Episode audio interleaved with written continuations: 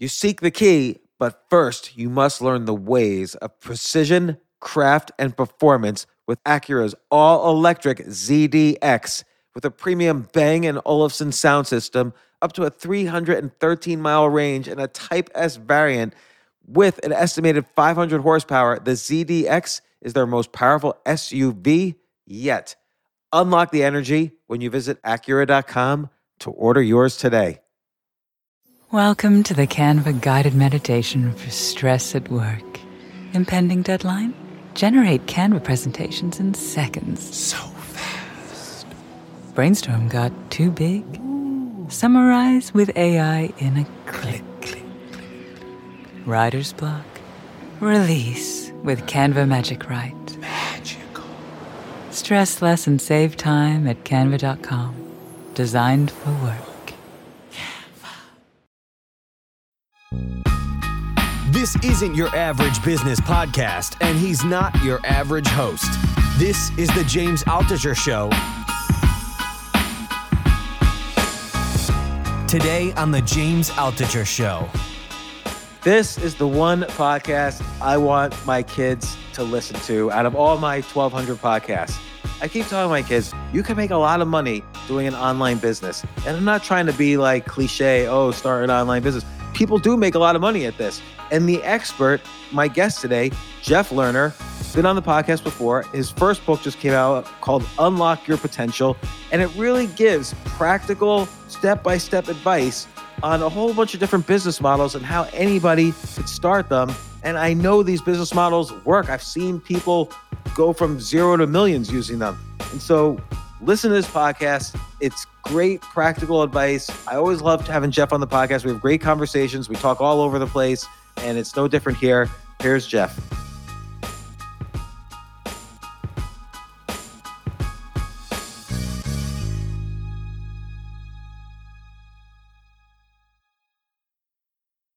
I'm very eager and excited to do this, but also I'm your health is more important than my PR. So no, but your your book. Let's just start the podcast with this. I don't have you on because you wrote a book. I have you on because you wrote a great book that I wish I had had when I was honestly. If I had your book when I was 18 years old, I would not have gone to college. I would have started one of the businesses you suggest in this book because I've been run, running this through my head all along anyway. Like, oh, if, if only I was 18 now, this is what I would do. And then you wrote it in the book exactly what I was thinking of. So I'm all ready to start. And this is, you know, I'll intro you beforehand, but this is Jeff Lerner. You just wrote Unlock Your Potential. You've taught thousands of people how to be entrepreneurs with Entre, E N T R E. And we'll get to the URL at the end. Jeff, welcome once again.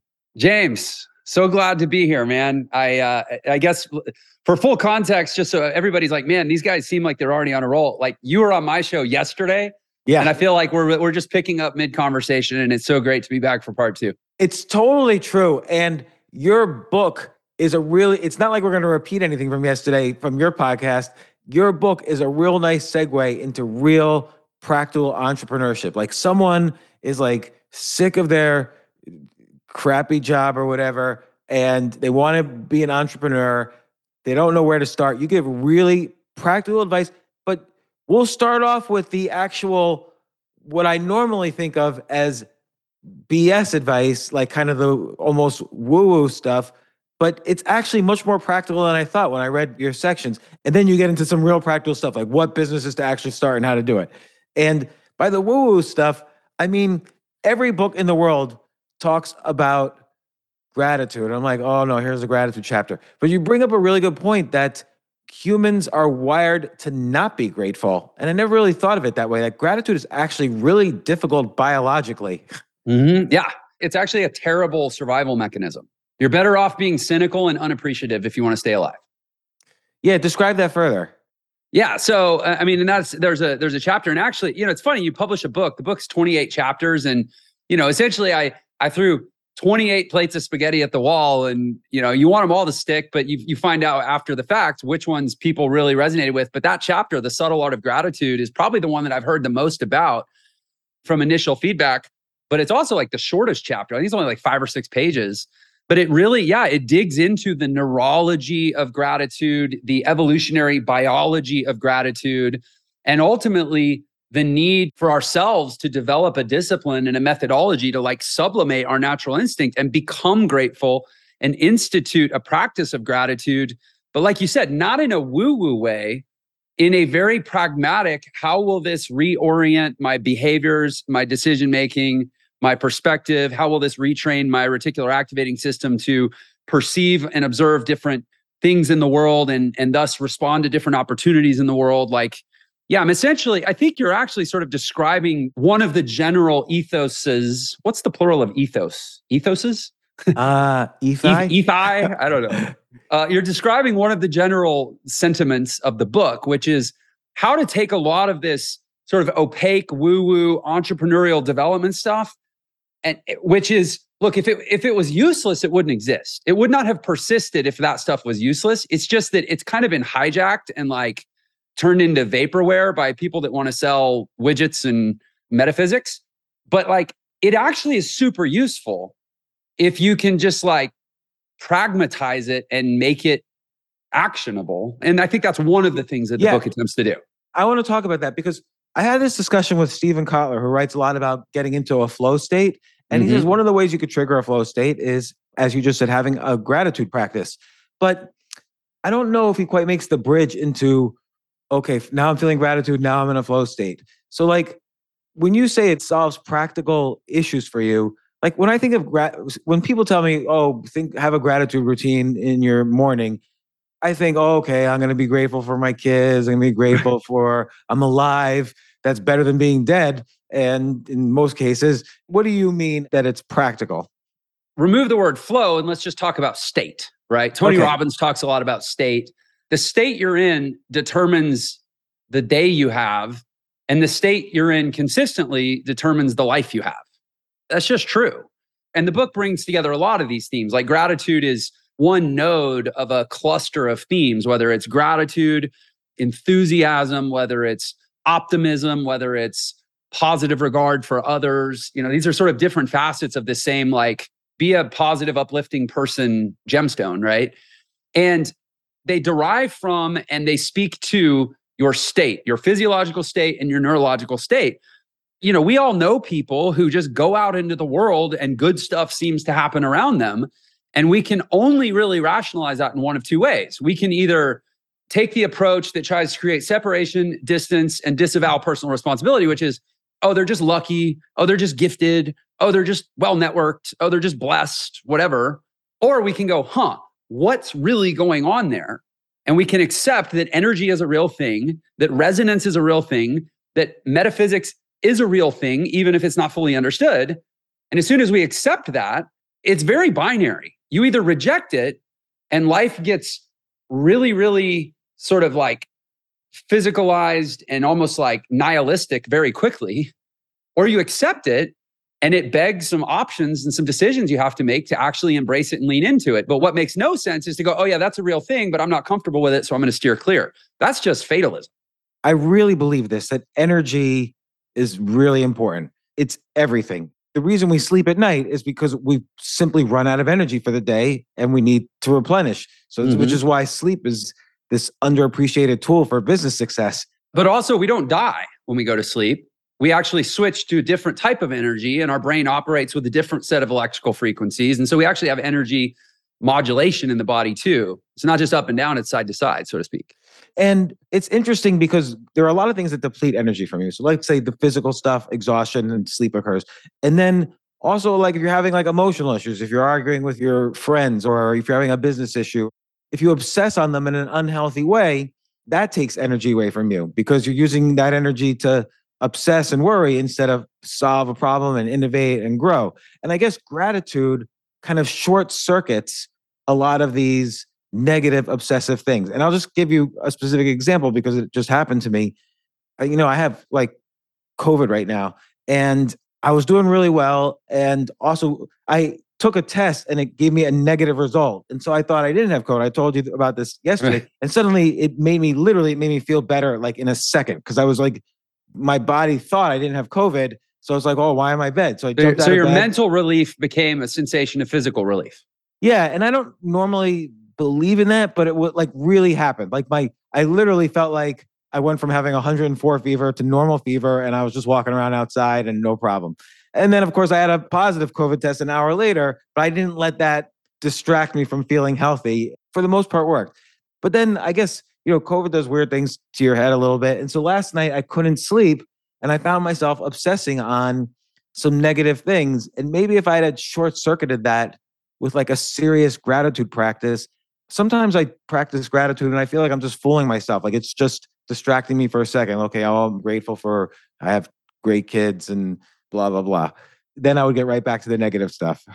Well, I think one of the ways you can look at gratitude, and, and, and I do want to emphasize, I know we're going to go other places, but like it's not a book about gratitude. It's a six page chapter in a 360 page book. You get super practical about real businesses to start, and that's what we're going to spend most of the time on. But I will say this a lot of times you can evaluate something by what it cannot coexist with, right? Part of the value of gratitude is just its intrinsic inability to coexist with fear. So, like, if you say, well, what is it that actually sabotages most people? What is it that either drives bad decisions? We had a, a, really rapturous discussion about this yesterday in regards to some of your chess playing, right? You know, typically you can peel back layers on bad decisions and get to underlying fears that cause them. And there's well paid therapists that help you do that. But and you, you helped me yesterday. Oh, yeah, come on my show and we'll talk about it. I'll make my unqualified attempts. But anyway, the point is gratitude literally crowds out fear. And so, if for no other reason than simply to operate in the absence of fear, because the mind struggles to process a negative thing, you can't say, don't think of an elephant any more than I can say, don't be afraid if you're afraid. But if I can give you something that fear cannot coexist with to focus on, then actually there's a way to get rid of fear. And gratitude is one of those things. You're right. I don't want to get too much into it, but I feel like it's easy to be too broad with gratitude. Like every day I could be grateful about the same things. Like, what were you, if you had a gratitude practice like right this second, how could you make it so it really rings true for your body and mind and not just like oh okay i'm going to check these lists off and it's the same things as yesterday and blah blah blah yeah that's a such a great question i'll give away a little bit of the book which is the way that i learned or i saw modeled the operationalization of gratitude was actually in a book by a guy named john kralik who wrote a book called 365 thank yous oh yeah right where he essentially rebuilt his life. I mean, he was at rock bottom in every sense physically, relationally, professionally. And he rebuilt his life from the ground up through a daily practice for a year of writing very specific thank you notes to 365 different people that had impacted him in his life. And that book chronicles his journey over the course of a year of how he completely transformed his life. And I think that is a great representation of gratitude in practice, which to your point, it's very specific, it's very diverse, I think there's a diminishing return to repeatedly being grateful for the same things. It just washes into the mind and goes away. Yeah, I think part of a general experience of gratitude is actually realizing how much there is to be grateful for, which includes challenging yourself to find new things to be grateful for all the time, not just defaulting to the obvious.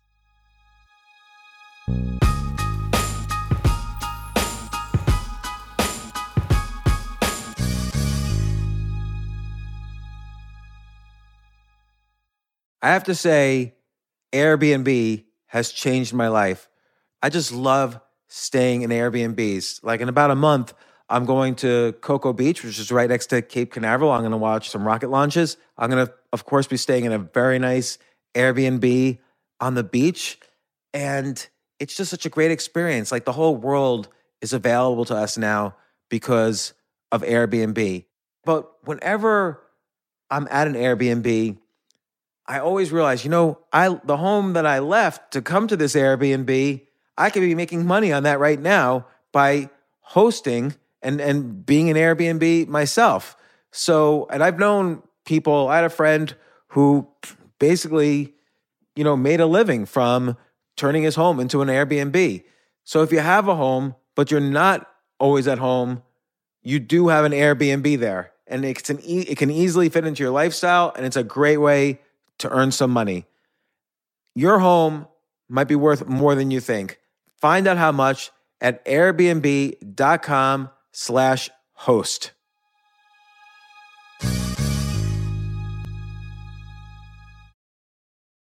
I remember last year I was asked to go speak at the Norway Business Summit, and I was so excited because side by side with the Business Summit was the Norway Chess Summit, where I would get to see in person Magnus Carlsen, the best chess player ever, playing chess.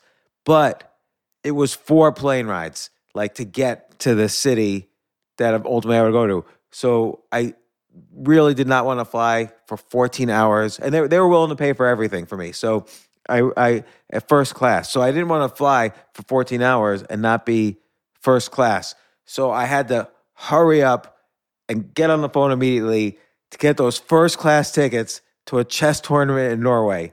And listen, this is just like when you know you have to know when you want the best of anything, you have to act quickly or someone else will get it instead. And I did not want those seats to fill up. So it's like if you're hiring for your business, you want to find the most talented people for your open roles before the competition scoops them up. I just was talking to a friend this morning where he was trying to decide between some programmers and he waited a little too long and both the programmers he was interviewing took other jobs like great jobs. So, you know, what's the best way then to hire the best as quickly as possible.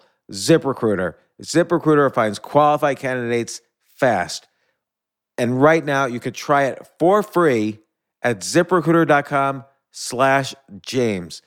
Just try it and see. You'll, you'll find out. So ZipRecruiter's powerful matching technology takes center stage to identify the top talent for your roles immediately after you post your job, ZipRecruiter's smart technology starts showing you qualified people for it. And I know this because one time I signed up as an employee, potential employee on ZipRecruiter, and I got nonstop.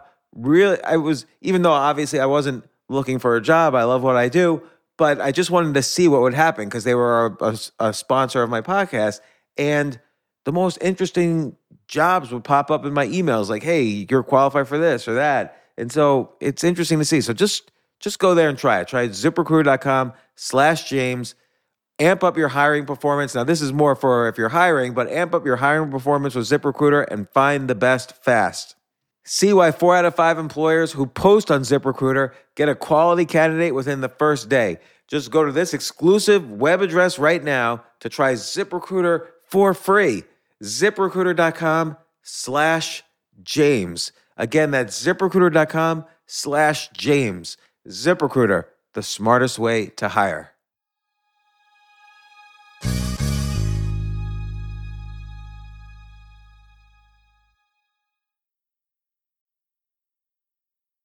Let's say I'm in the middle of a sales meeting. It may be going well, it may not be going well, but I want to like boost myself a little bit. Like maybe I notice some negative stuff coming in, like, oh no, this is not going my way, or right, right. I start getting down, and I want to use, I want to kind of short circuit that using gratitude. Like I could say to myself, "Oh, I'm grateful I even had the opportunity to have this meeting," or I don't know, like, yeah, would I that think, work? I, I think the key is using gratitude as a fulcrum to change your state. Right.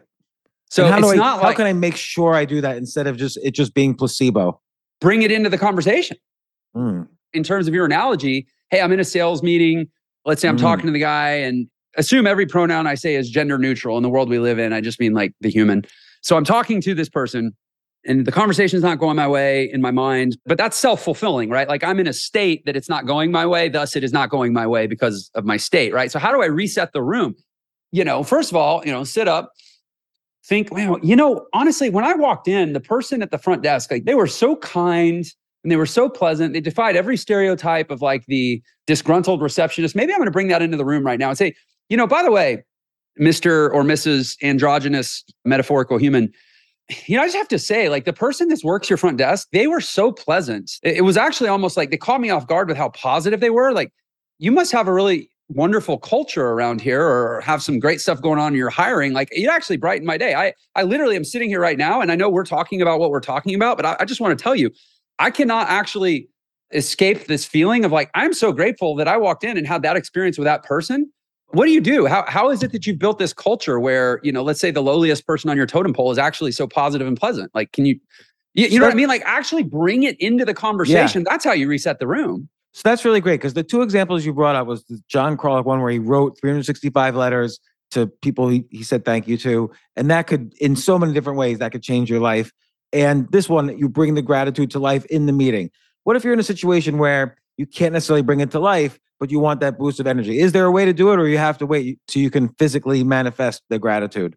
No, I mean, I think you can always write it down. I mean, I think there's a cascade of making things real. Mm. Anything that involves an exchange with another person, because you kind of get like this commingle multiplicative effect of energy when like gratitude is shared between two people. And actually, by the way, there's a whole section in the book on in communication and, and what actually is happening in the act of communication and how it's creating a shared experience through what I call, or what I might describe as like bonded division, where there's like a duality, but also a connection through the communization, the communication of a thing. And so that's going to be the way you, you make it the most real is by bringing it into an exchange. But if you're by yourself, write it down, then you at least give it a timeless quality where it will exist even after you've forgotten it. And if I guess you don't even have a phone to type on or something, speak it aloud. You know, you just want to mm. make it as real as possible while obviously preserving energy as much as possible. Like, like we can't go around all day just being grateful and not doing any work. So this is great. That really answered a lot of questions for me on the gratitude side.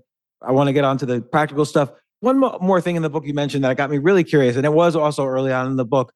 You talked about Alex Mehr, who I had never heard of before, M E H R, who mm-hmm. I guess you mentioned in the book was Tai Lopez's entrepreneurial partner. But before that, he had started businesses. You mentioned he sold one business for $300 million. And this is just like a side thing. I'm just curious because I visited Tai Lopez, maybe it was early 2016 mm-hmm. and it was right after his big youtube campaign about you know this is my garage and you got to knowledge. yeah knowledge, knowledge is there. That's how i got this car.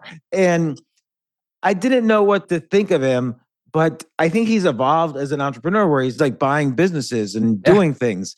So what's the story there? Tai and alex like how do they work together? This is totally just a side thing but i'm curious they became partners a while ago. You know, I had Alex on my show, probably been almost two years now, and we've very lightly stayed in touch. I mean, we're not like you know BFFs or anything, but but I I follow him pretty closely. And what happened is uh, a couple years ago, him and Tai formally launched something called Retail E-commerce Ventures, or Rev for short. And basically, what they do is they buy failing or ailing sort of iconic American brands, and they buy them at auction or they buy them at private equity tables. They buy, I mean, they, and they have some very creative ways that they do it.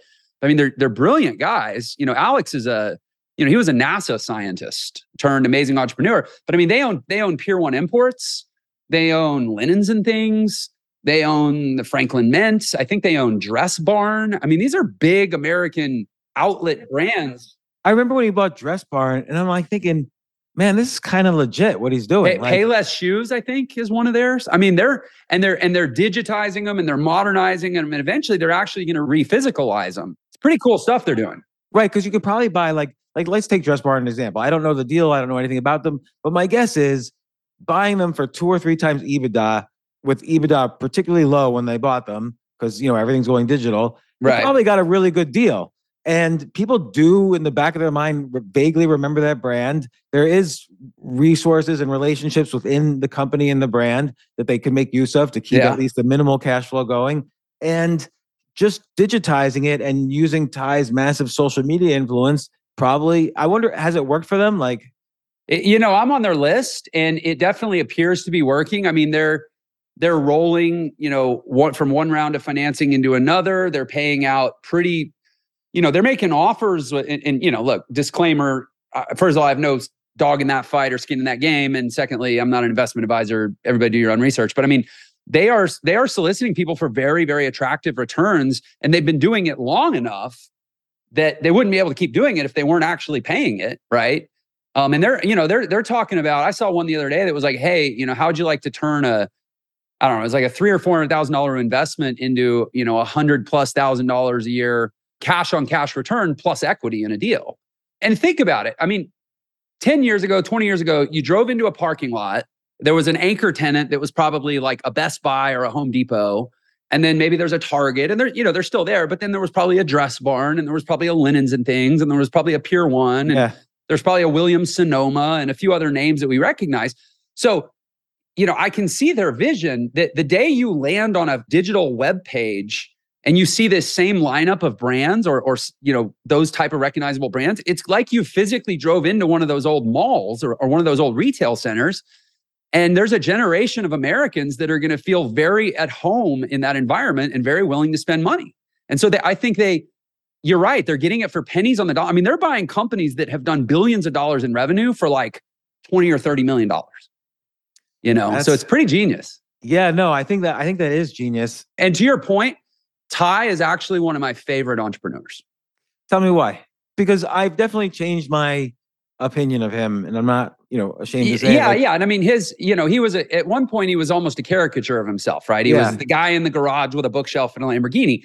But you know, jokes on us. I mean, we're the if we want to laugh at it, let's laugh at ourselves for giving him 800 million views or whatever he got out of that and and planting the seeds in his field of what's grown into a legitimate business empire. You know, it's not like he's a dummy. Even if you wanted to reduce him to just that, he's still no dummy, right? Because he recognized that attention is the most valuable thing in the world now and he got a crap ton of it. Frankly, you know, at the opportunity cost of us by paying attention to what he was doing, we weren't paying attention to something else. So he still won in that equation.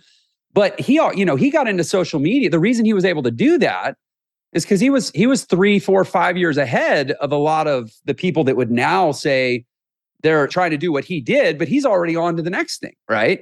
So, Yeah, yeah. so if you want to look at it that way and say, oh well, you know, how many people right now are sitting around trying to produce silly memes and try to get attention on the internet and basically copy what he dominated five years ago, while meanwhile he's already moved on to the next thing. Um, and also, just if you hear him talk, I mean, his whole shtick, like I read all these books, I have all this knowledge. He actually does read all those books and he actually does have all that knowledge.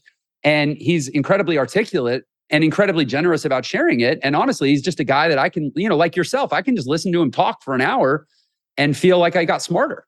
I'm really impressed that he he a lot of people who kind of start off in that newsletter business like or the course business like he did and build an audience they're not clever enough or they don't think out of the box to kind of switch that into private equity but it's a natural evolution of it. If you have attention and you don't up level the sophistication of how you monetize it at some point, then like shame on you. yeah no i i agree. So all right so look in your book unlock your potential later on in the book you talk about and people ask me this all the time and i'm just going to refer them to your book like what are good businesses to start right now and i swear to god if i was 18 and i always think about this i wish i'd had this list in front of me and you to talk to about them. Let's just talk about it. Like and by the way we've talked about this on a prior podcast. We'll link to it somewhere where you know you had a very interesting childhood or young adulthood where around the age of 16 you basically decided to go all in on essentially becoming a professional jazz pianist and you went all in on it you were you were too old for it everyone told you but you did it. You did that but now of course you've built this huge online business where you help other people with the ideas you talk about in this book. So let's i just want to go through them one at a time like give the high level how what it is how to because and they're all great ideas. I've probably done myself each one of these ideas at some point and they're all good business models. So is that okay with you Yeah, that sounds great. That sounds like we could help a lot of people. so affiliate marketing is your number one and i do think if you get that right which is trickier than it seems you could make an, an infinite amount of money like i'll tell you with my own business that sells newsletters there's been a year or two where the only thing that's worked for me is not my own products but affiliate marketing of other products so let's just talk about what is affiliate marketing and how do people get started in it So, affiliate marketing is a fancy technical term for the digital modernization of one of the oldest businesses in the world, which is just the referral business, right? Like, right hey, I know a guy that has access to all the home inventory in Atlanta. So if you want to move to Atlanta, let me hook you up with my buddy. And if you buy a house through him, maybe he'll send me a Morton's gift certificate or something. That's affiliate marketing, it's just in the analog world. So on the internet, it's done through links and it's all tracked. And there's a special code that's embedded in the link where they actually know exactly where the referral link came from. And they call it affiliate marketing. let me just summarize what you said. So let's say, for instance, and I'll talk about it with high end items. So let's say Tony Robbins is selling a weekend seminar that you could attend for five thousand dollars, which is roughly the cost maybe of one. I don't even know. That's maybe the cost of one of his weekend seminars. And he creates an affiliate link. So anybody who directs people who sign up for that will split that five thousand dollars 50-50.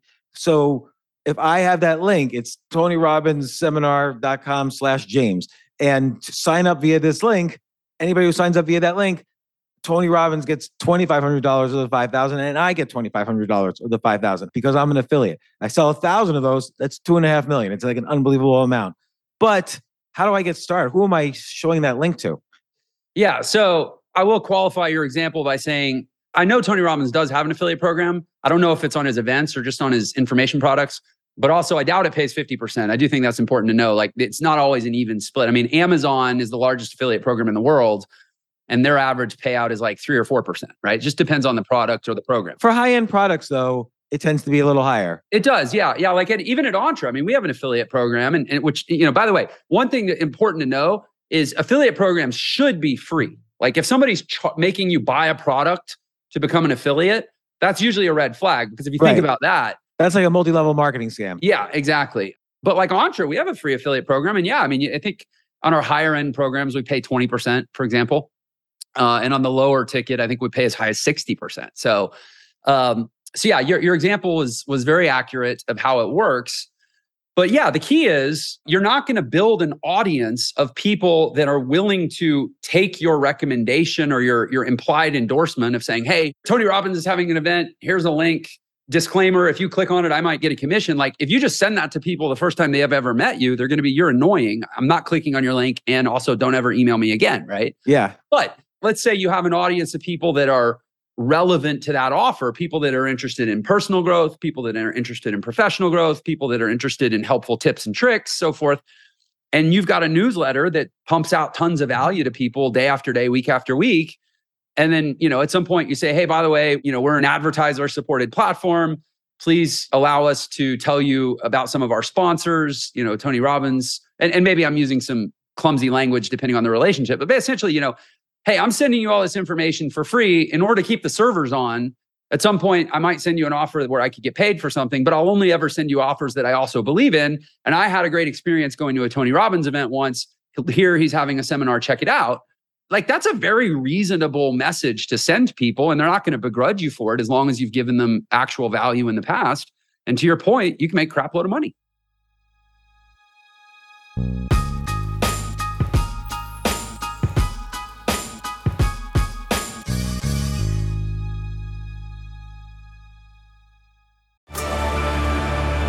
Discover why critics are calling Kingdom of the Planet of the Apes the best film of the franchise. What a wonderful day!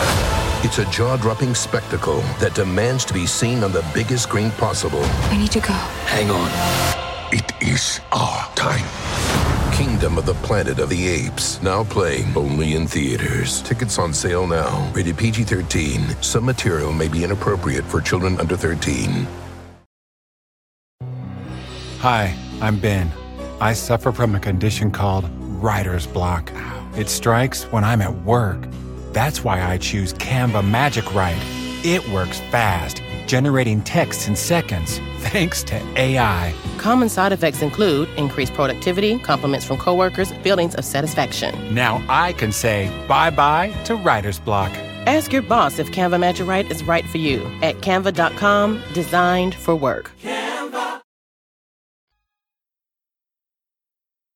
So let me ask you a question. Like, let's say you're 20 years old or 25 or 45. Let's say you were a doctor, as the example, you know, you mentioned this briefly in the book.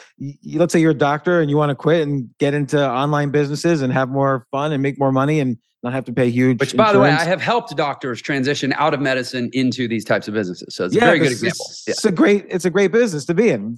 Well, when you help these doctors, how do you advise them to start building an audience? So I think one of the things to really understand about the digital economy and call them these various digital business models, like in traditional business or, or call it physical brick and mortar business, if you're a barber or you're a chiropractor, there's not a ton of over. I mean, I guess there's some overlapping skill sets. There's like, you know, being good with people, you know, having good energy, having a good disposition or whatever. But like the practice of being a barber and the practice of being a chiropractor don't really overlap that much, right? Right. But with digital business models, the reason that guys like you and me have kind of tried all of these and probably done fairly well at all of these is because 80, 90% of the skill sets between them actually overlap. And so, you know, as an affiliate marketer, I think that's important to understand. Like, you're not just becoming an affiliate marketer, you're learning a set of skills that are transferable across the entirety of the digital economy, at least the majority of them. Because on the internet, there's no barrier to asking for people's attention and asking for their interest. The majority of the skill set in all of these business models are actually skills around marketing and the delivery of value. And so ultimately, whether you're an affiliate marketer or you're creating your own course or you're running an agency or you're doing consulting or any of these different types of businesses, the number one question is how do I get and keep people's attention? If you do that, you can be wildly successful with all of these businesses, right? And look, there's a billion people out there trying to get people's attention. So, like, like let's say someone's a chiropractor. Like, what would you tell them to do? Yeah, it actually it, it doesn't matter if they're a chiropractor or they're a, a financial planner or they're yeah. an affiliate marketer who's niche agnostic. It's actually all the same prescription. Figure out problems that you have uh, some sort of contribution to offer towards solving a set of problems, a category of problems, or what we would call a niche and just start providing as much value in that area as you can. So let's like brainstorm for a second. Let's say I'm a waitress in New York City and I'm sick of it, but I'm 19 or 20 or 21. I don't really, I'm not going to suddenly give life advice and, and stuff like that. What would I start to look into? Like, I, my personal issues might be how to find an apartment that's cheap. Yeah, uh, yeah. I uh, mean, it, it could be like you know how to how to survive as a 20 something in one of the most expensive cities in the world I mean, yeah. That, okay. Good. That'd be an amazing subject. And then, and then, about. how do you how do you get that word out there? You start. You give it time. First of all, you have to calibrate your expectations. I mean, this is one of the biggest problems with internet-based businesses, is because I can go on Google, and I mean, we did this yesterday. In 0.2 seconds, I can find the names of the top 100 ranked chess players in the world. I think there's a tendency to conflate that with oh, well, if I just use the internet to learn, then in 0.2 seconds, I can become one of the top 100 chess players in the world because I'm learning online. Yeah. It's like, no, real business and real anything still takes real time. And so if I'm a 19 year old waitress, uh, first of all, there's no career in the world where a 19 year old can show up and say, I demand that I be rich in 12 months and not be laughed out of the room. And the internet's no different. But there's a quality of life exchange or change when you say, okay, I'm going to start using my life to organically generate value that I can use to serve an audience that's truly appreciative of what I'm doing. And I can grow that into an off ramp enterprise that eventually sets me free from reliance on the matrix. Like, even right. if that takes you five years, that's still a hell of a lot better than the 40 year, I'm never really going to be able to retire plan that most Americans are on. Right. And so it's the whole idea like, what's the best day to start? You know, when you were 18 and today. yeah, exactly. If I were that girl, I would start chronicling my journey. You know, I would set up a blog and and the next entry would be like how I found a place to live that I could afford and not have a 3-hour subway commute every day to get to work. Then there's all the media where you could try it out. I'll also suggest that as soon as you start looking at your life, I mean, this is a really powerful shift. This is the kind of woo woo stuff that I actually don't I'm not apologizing for and I'm actually so grateful to get to talk about in the book. These are the shifts I'm talking about. As soon as you change, you know, forgive the term, but as soon as you change your petty little selfish problems into opportunities to figure out solutions that you can use to serve thousands of other people that have those same petty selfish little problems now the problems in your life become opportunities for personal development and service from your life. And your life starts to get a lot more fun and a lot more meaningful. And actually, you become, a, you get more natural gratitude because you go, man, if I didn't have any problems, I wouldn't have anything to talk about. Yeah. So, it, it, I mean, look, that's how I started writing for on the internet is just talking about my problems. Like, nobody wants to hear really about that you're the greatest person in the world. They want to hear about what were your problems and how you got out of them. And by the way, someday when you've solved your problems, like like let's use a guy like Tom Bilyeu, right? Mm-hmm. Like oh, yeah, he's got no problems. He's smart. He's talented. He's sold a billion dollar company. He's got a great marriage. He's famous. Like he has no problems. Yeah, but one of the reasons we love listening to Tom is because he was actually documenting his problems back. And, and I'm not saying he has no problems, but back when he had real, relatable problems, he has pictures. He has journal entries he doc and, and there's even a section in my book that says document the struggle. Yeah, that's great advice. Hearing about all the problems you solved is a lot more interesting and a lot more relatable if you were chronicling the process from the beginning. This is great advice. And and I think also people have to remember that just because you decide to go into affiliate marketing doesn't mean you're going to make, you know, sell a thousand Tony Robbins, you know, memberships or whatever overnight. You got to build the audience. Everybody could build an audience. It just takes dedication, persistence, study. Like we talked yesterday, you have to be obsessed with doing it. Yeah, it, it takes a other people who've done it. massive desire to serve someone other than yourself. That is actually why I love the digital economy, is because unlike I, I actually think in the physical economy, to some degree, there's a correlation between how self-centered you are and how successful you are. Yeah. I the digital economy destroys that. You actually have to genuinely want to serve other people, or else you can't game the system. because the interesting thing is there is that you don't need any money launch a digital business like that waitress who's 19 years old she could start an online business. She doesn't need money to do what we're describing right. but you do need something. You need value that you're bringing to others. You need value of some form. And so bringing real relatable value is better than buying some marketing. And there's no resistance for people to ditch you and go to someone else.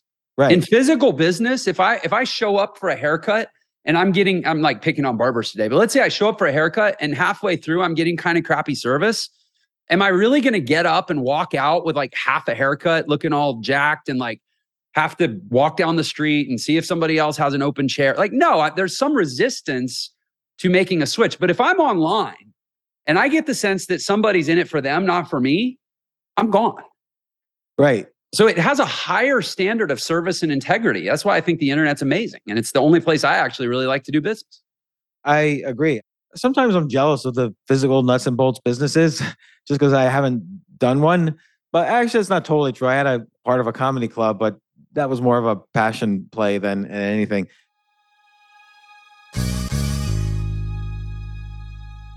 This one's part one. Stay tuned for part two.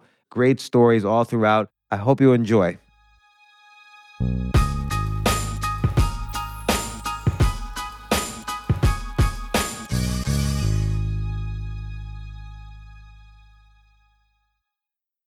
Capella University is rethinking higher education. With their game changing FlexPath format, you can earn your degree on your schedule, so you can fit education seamlessly into your life. Imagine your future differently at capella.edu.